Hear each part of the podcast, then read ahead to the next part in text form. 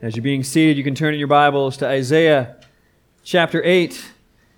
Those words we just sang were taken from Isaiah chapter six. As the cherubim and seraphim, the great and mighty angelic beings of the Lord, flew around the throne room, beholding the glory of Jesus, as John's Gospel tells us. They beheld the glory of Jesus and veiled their eyes and shouted, "Holy, holy, holy, Lord God Almighty." And then after that, the Lord commissions Isaiah to go as his messenger to an unbelieving people and to preach the good news that many of them would not believe. And we picked up on that message last week in Isaiah chapter seven, as we saw the prophecy of Emmanuel. And for the next several weeks, we're going to be looking at Isaiah seven through twelve, the book of Emmanuel, these prophecies that point us towards the promise of God to deliver, a promise that was given a sign, the sign of a child that would be born, named Emmanuel, God with us. Today, we're going to be looking at all of Isaiah chapter eight, but uh, for the sake of time, we're going to be focusing on and right now reading verses nine through twenty. By the way, I have my scripture verse bookmarked, Randy. Uh, that's the joke this morning, for those that weren't here. First service, he had a little hard time finding Joel. He found it. Bookmarks. Okay, bookmarks. Isaiah chapter eight, verses nine through twenty. "Be broken, you peoples, and be shattered. Give ear, all you far countries. Strap on your armor and be shattered. Strap on your armor and be shattered. Take counsel together, but it will come to nothing. Speak a word, but it will not stand, for God is with us. For the Lord God spoke thus to me with His strong hand upon me and warned me not to walk in the way of this people, saying, 'Do not call conspiracy all that this people calls conspiracy. Do not fear what they fear, nor be in dread.' But the Lord of hosts, Him you shall honor as holy. Let Him be your fear, and let Him be your dread. And He will become a sanctuary, and a stone of offense, and a rock of stumbling to both houses of Israel, a trap and a snare to the inhabitants of Jerusalem. And many shall stumble on it. They shall fall and be broken. They shall be snared and taken. Bind up the testimony. Seal the teaching among my disciples. I will wait for the Lord, who is hiding His face from the house of Jacob, and I will hope in Him. Behold, I and the children whom the Lord has given me are signs and portents in Israel from the Lord of hosts, who dwells on Mount Zion. And when they say to you, 'Inquire of the mediums and the necromancers who chirp and mutter,' should not a people inquire of their God? Should they inquire of the dead on behalf of the living? To the teaching and to the testimony.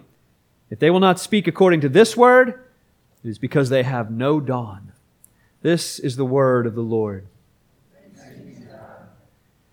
I wonder, have you ever done something that so upset or frustrated or disturbed or annoyed another person, be it a spouse, a parent, a friend, that they said, "Oh, I can't even look at you right now"? Or maybe you've been on the other side of that. Maybe, maybe you've been the one who, who just could not believe what somebody just said or did. And you said, I, I can't even look at you. I have to look away. In a sense, that, you know, it's, it's expressing our disappointment, uh, our frustration, where we, we want to look away. It's kind of like acting out the silent treatment. Like, not only am I not going to talk to you, I don't even want to see you, because it just reminds me of your failure. Ancient kings, like the ones in Isaiah's day that we're reading about, if the king were to turn his face or hide his face from someone, it meant the king was unhappy.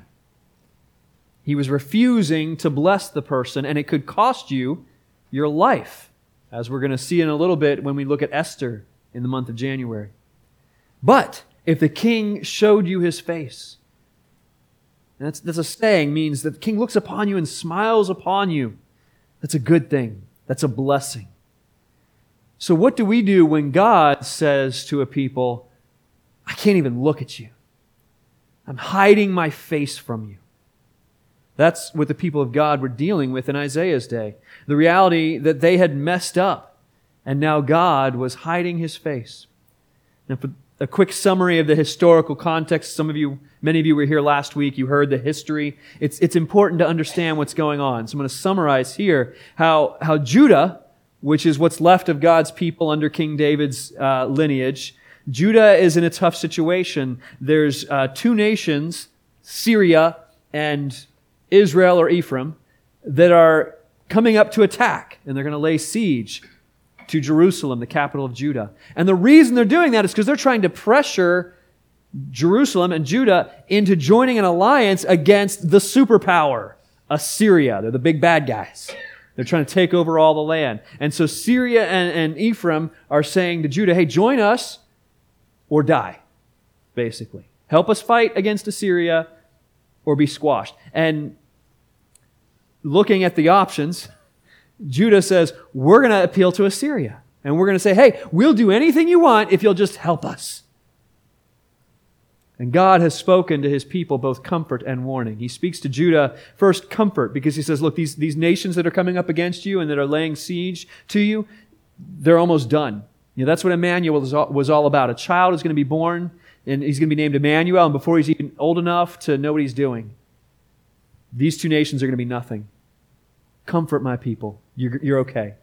But also warning, because you're looking to Assyria, this, this ungodly nation, and you're putting your trust in and swearing your obedience and loyalty and, and, and money and everything to Assyria to help you out. You're looking to Assyria to save you. Don't do that. God's warning his people. You don't fear these things that can't hurt you, and don't trust these things that can't help you. And yet, they're not obeying. Most of the country is paying no mind to God's direction. And God says, basically, I can't even look at you guys right now. You disgust me. I'm hiding my face from this people. So what, what do we do as faithful people, as those who wish to be faithful to God? What do we do when we live in a land and in a world that rejects God's way? A world that fears the wrong things and trusts the wrong things and will not listen to God's voice. Isaiah, one of the few people still faithful to God in his own day, says this in verse seventeen. I will wait for the Lord, who is hiding his face from the house of Jacob, and I will hope in him. If you were with us the past several months as we were looking in Matthew twenty-two, twenty-three, twenty-four, Matthew twenty-five, there's this idea of Jesus saying, I'm going to come back, I'm going to return. And until I do, my faithful people will wait for me. And we saw again and again how that waiting is not a passive sitting around doing nothing, but waiting for the Lord is an active process of trusting Him and living faithfully before Him. So, so as people who wish to wait for the Lord, how do we live in a faithless land? God's word to and through Isaiah guides us on how we wait for and hope in the Lord when He hides His face. And the first thing we see is we, we don't follow our fears. Don't follow your fears. Now, we may know how the history plays out, but the people in Isaiah's day didn't know what would happen. All they knew was that these two armies are coming up to surround us, and they're threatening us, and they're going to take away our homes and our lives. And you can imagine the headlines that would have been in the newspapers in those days. Conspiracy! Syria and Ephraim team up to attack Judah.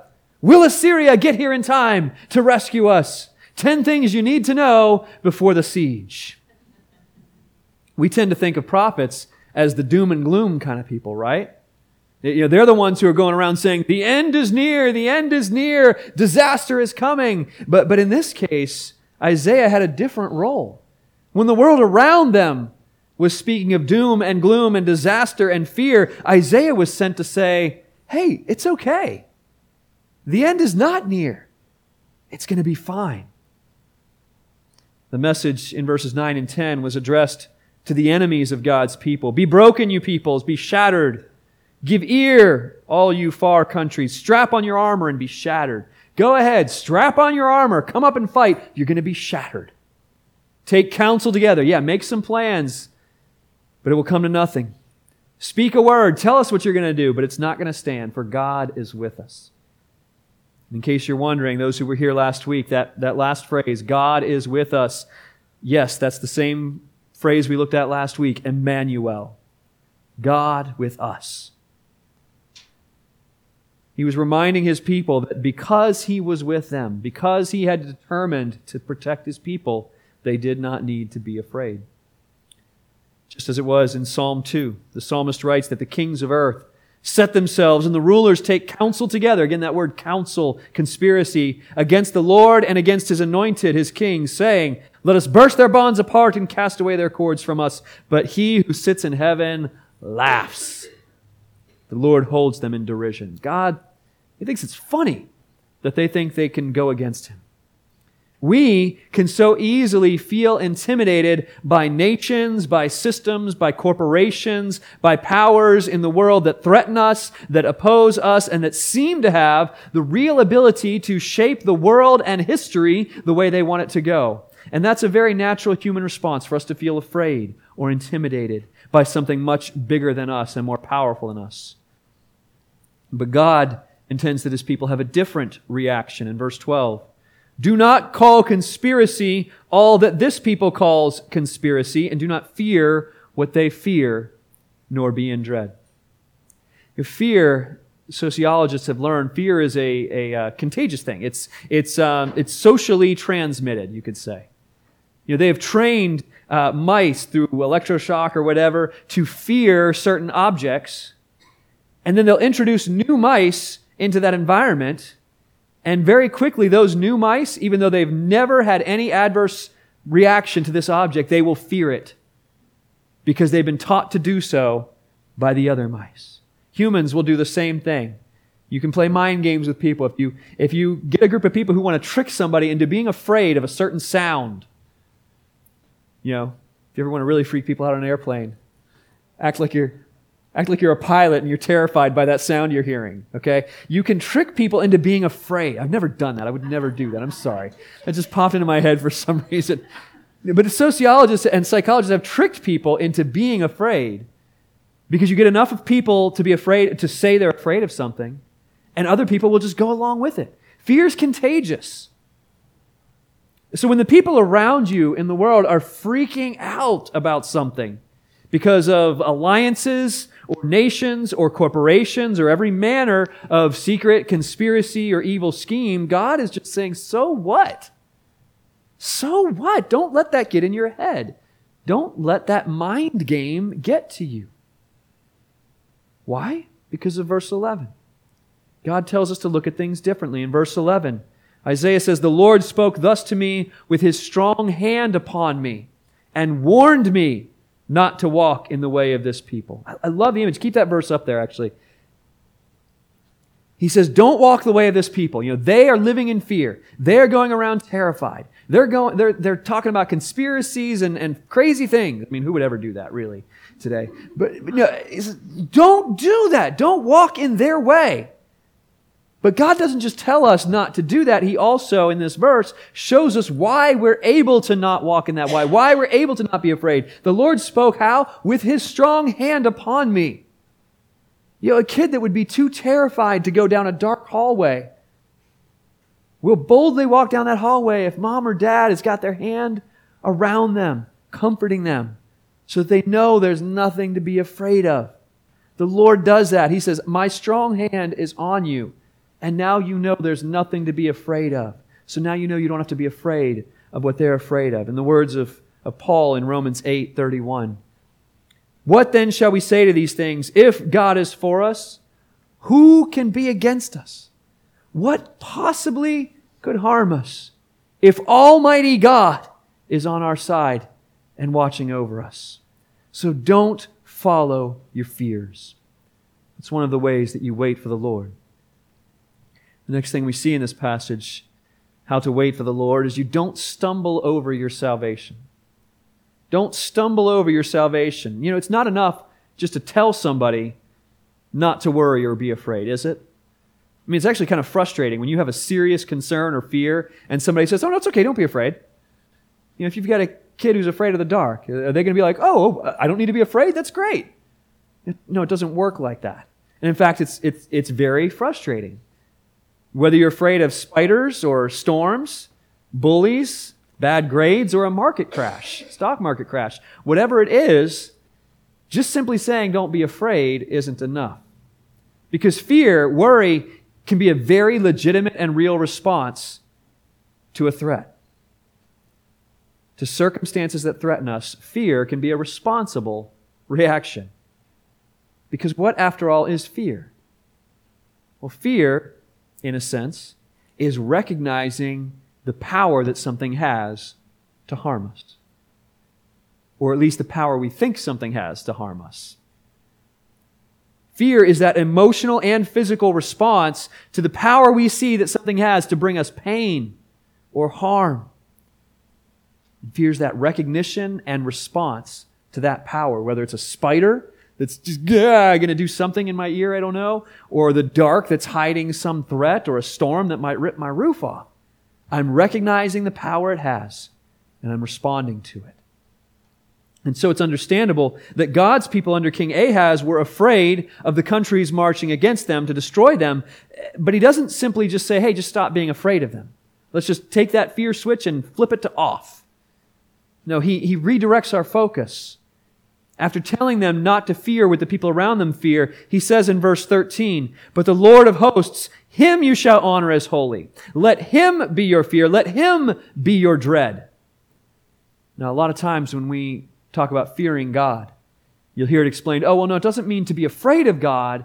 It means that you should reverence God. You should be in awe of God. And there, there's truth. There's times where that's kind of how the language takes us. But in Isaiah's case here, it's very clear because he doesn't just say, let the Lord be your fear. He says, let him be your dread. There's no mistaking that. Who has the greatest power to bring us harm? Who can do us the most damage? It's God. It's God. We need to rightly fear being opposed to God, of being against Him, of doing the opposite of what He calls us to do. The greatest recognition of power over us should be the recognition of the power that God has, and therefore our greatest fear, really speaking, should be God. That's a fine line we walk when we talk about fearing the Lord. Should we be afraid of Him? In a sense, yes. But He does not just have power to harm us. He is more than that. He is more than a threat. He is also our Savior. To fear God is to see His power, but as His children, we also trust and see His goodness. So after telling us, uh, if God is for us, who can be against us? Paul goes on in Romans eight, verse thirty-seven, to say, no, in all these things, he, after listing a bunch of threats, he says, in all of these things, we are more than conquerors through Him who loved us.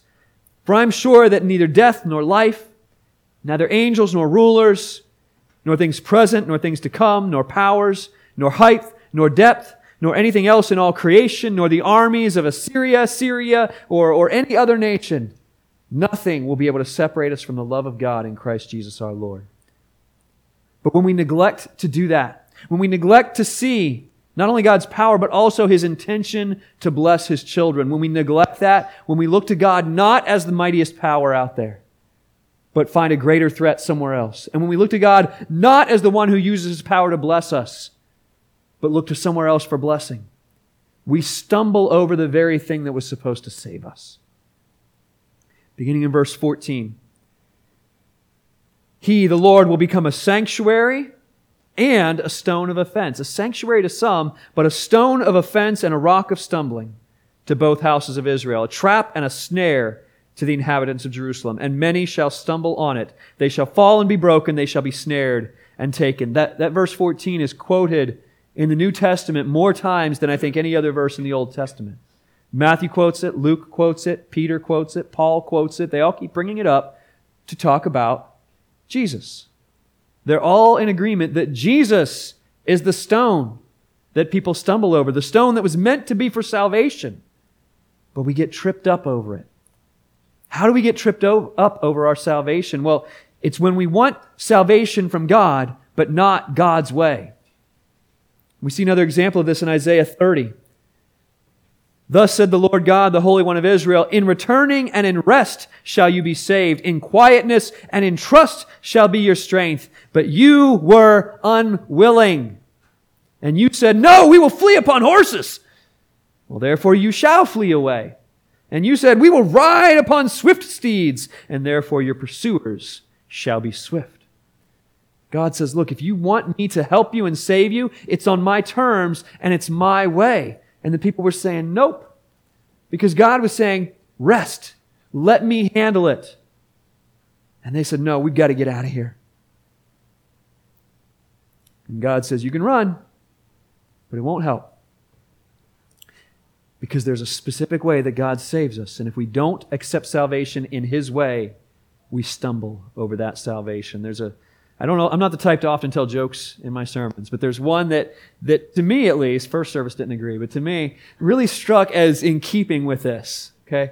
It's a joke I heard when I was like nine, ten years old, and it was, I remember it being very funny, but maybe it's not as funny as I remember it. It's a story of a man who, who whose, whose entire community was faced with a flood, and, and they're all evacuating, and he says, no, the Lord will rescue me.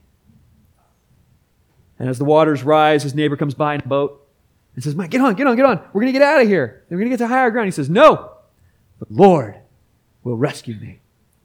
And the waters rise and get up to the roof, and he climbs up on the roof, and he's waiting. And the Coast Guard comes by. They've got a boat, and they're urging him to get on. He says, no, no, I trust in the Lord, and the Lord will save me.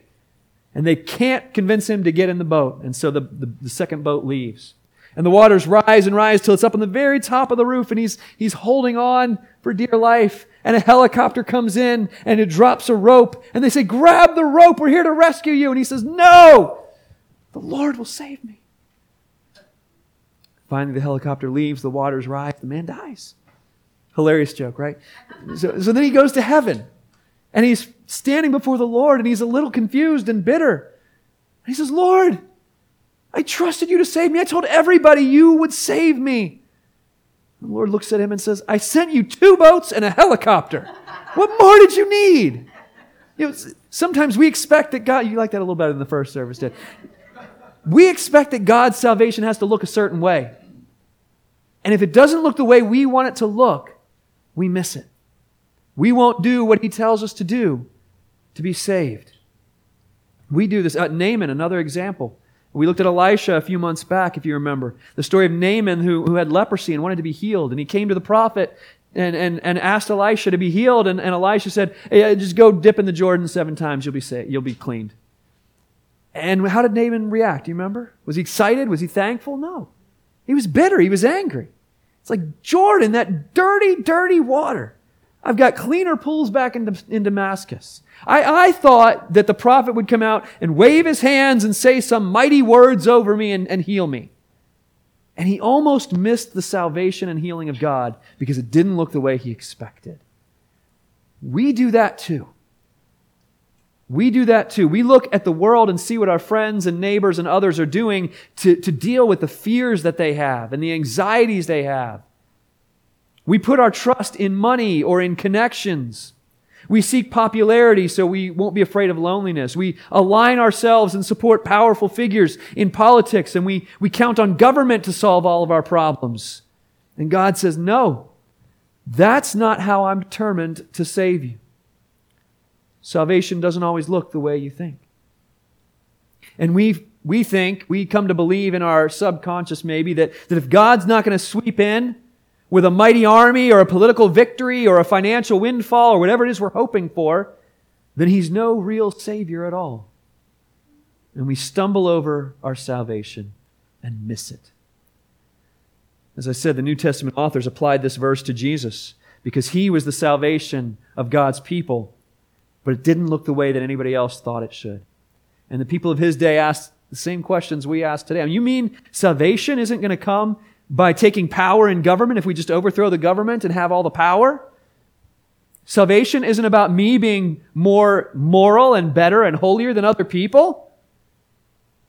You, you mean to tell me that salvation is, is recognizing and admitting that I am more helpless than I realize and more guilty than I want to admit, and that only Jesus taking my place in punishment can deliver me from my fears? Yes. Anything short of that is not God's salvation. And if we're looking for anything else, we stumble over God's way of saving us. So how do we wait? How do we wait when God hides His face? First, we don't follow our fears, and you don't stumble over your salvation. The last thing is we don't turn from what is true. The last warning here is actually very practical, because when God seems to hide His face, when we are confused, we seek answers, don't we? We want to, we want somebody to explain things to us. We want advice. We want clarity. But when we seek those things, it's important we go to the right source. Verse nineteen and twenty, when they say to you, inquire of the mediums and the necromancers who chirp and mutter, should not a people inquire of their God? Should they inquire of the dead on behalf of the living? Now, I don't want you to tune me out because you're not currently consulting a necromancer. This is actually a very practical idea. When we're scared, we try to find answers that make us feel better, right? When we're scared, we go looking for answers that make us feel better. Mediums and necromancers mentioned here, they're, they're people who pretend or claim to communicate with the spirits of the dead. Maybe that because they're dead, they have insight that we don't understand. For the people in Isaiah's day, they didn't believe that just one God was true and all other gods were false. They believed that all the gods were true. And so when you needed answers, when you needed some help or some input, you would, you would consult Yahweh, the Lord God of Israel, sure. But then you'd also go check out and see what the prophets of Baal had to say. And maybe you'd make an offering to Moloch and see what Moloch had to say, or Isis in Egypt, or one of the other, uh, you know, one of the other gods. And, and eventually you'd settle on whatever answer kind of suited what you already wanted to hear. You, you'd go with whatever God supported what you liked to hear, what made you feel the best. Now, maybe you're not checking out your horoscope in the astrology pages or calling the psychic hotline after your quiet time. I really hope none of you are doing that. I mean, I really... But I'm guessing probably not.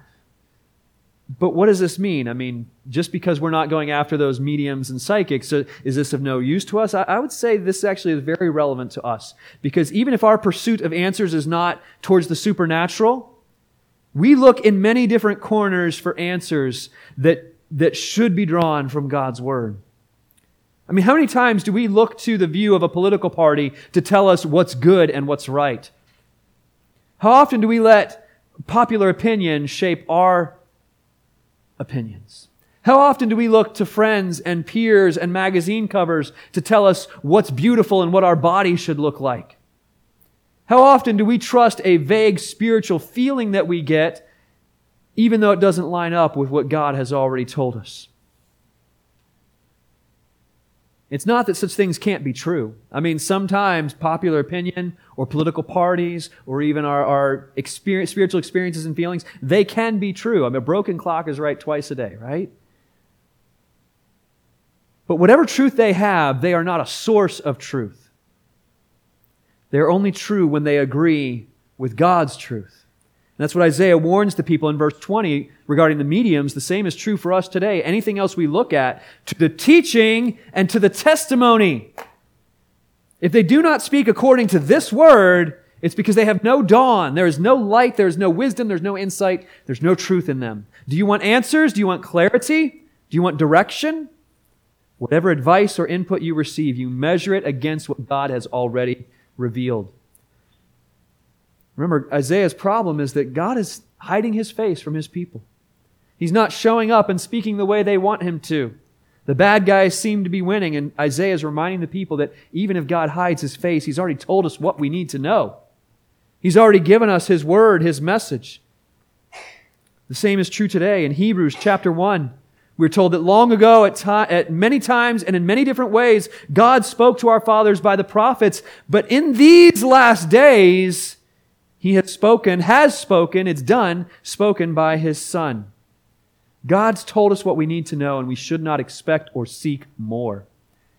All we seek is wisdom to apply what He has already said. We don't go off looking for a fresh revelation or new answers.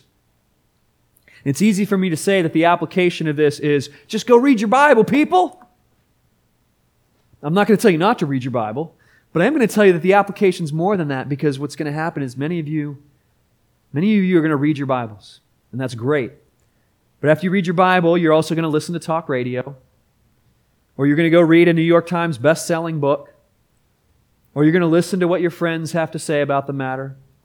And, and mentally, you're going to put God's holy perfect, eternal Word in the same category as all those other sources of information.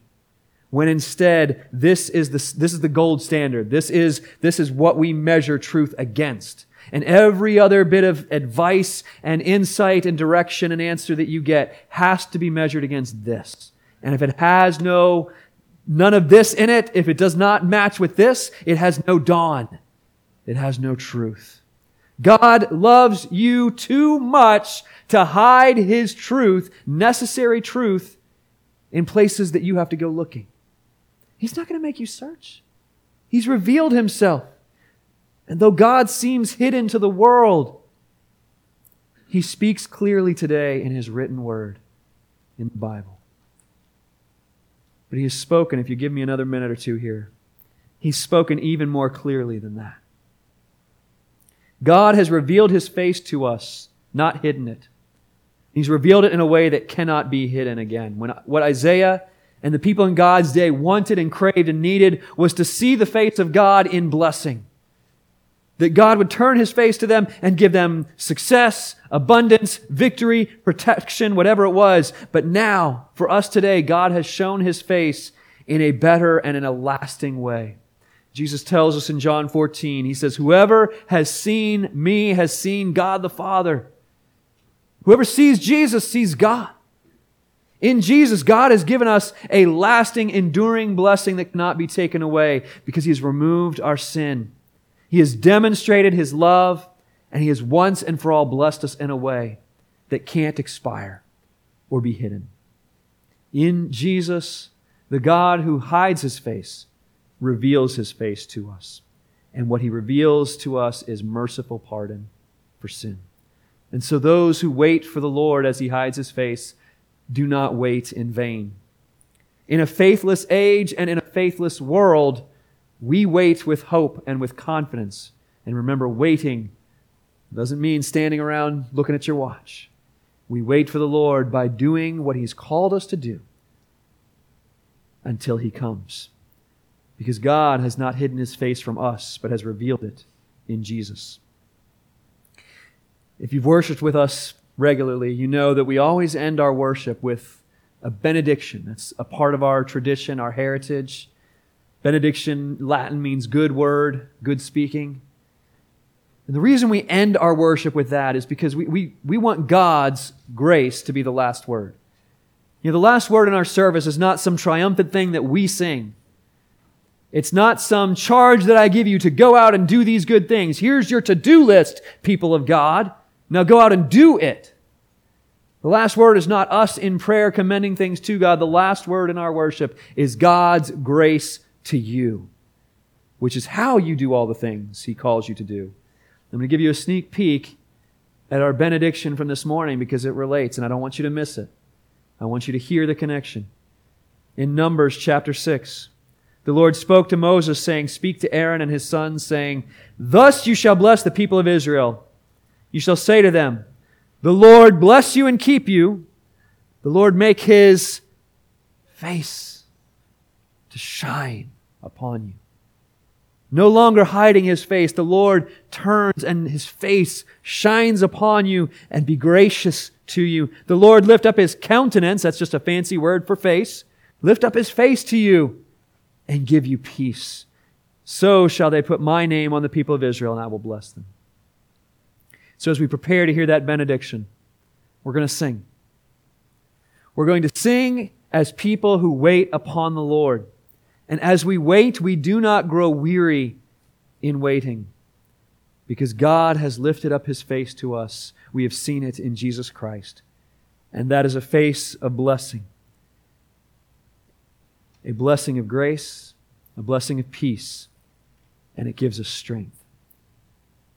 And so as we wait upon the Lord, our strength rises and we wait with joy. Let us pray. Our gracious God, we, we do, no doubt, live in a world that, that has turned from You and that has deserved, has indeed earned for You to hide Your face. And at times it even feels in our hearts like Your face is hidden. When we hurt, when we struggle, when we're confused, when we feel weak, when we feel overwhelmed, when we feel powerless to change things. But you are not hidden. You have given us your strong hand on our shoulder that we, so that we do not need to follow our fears. You have given us Jesus Christ to be our sanctuary and not our stumbling stone. You have given us your truth so that we do not need to turn elsewhere for our answers, but you have revealed to us all we need to know. We thank you that you have not only shown us yourself, but as you reveal yourself to us, as you lift up your face to us, we are strengthened, we receive grace, and we are blessed. Fill our hearts with that joy as we go forth today, we pray. Amen.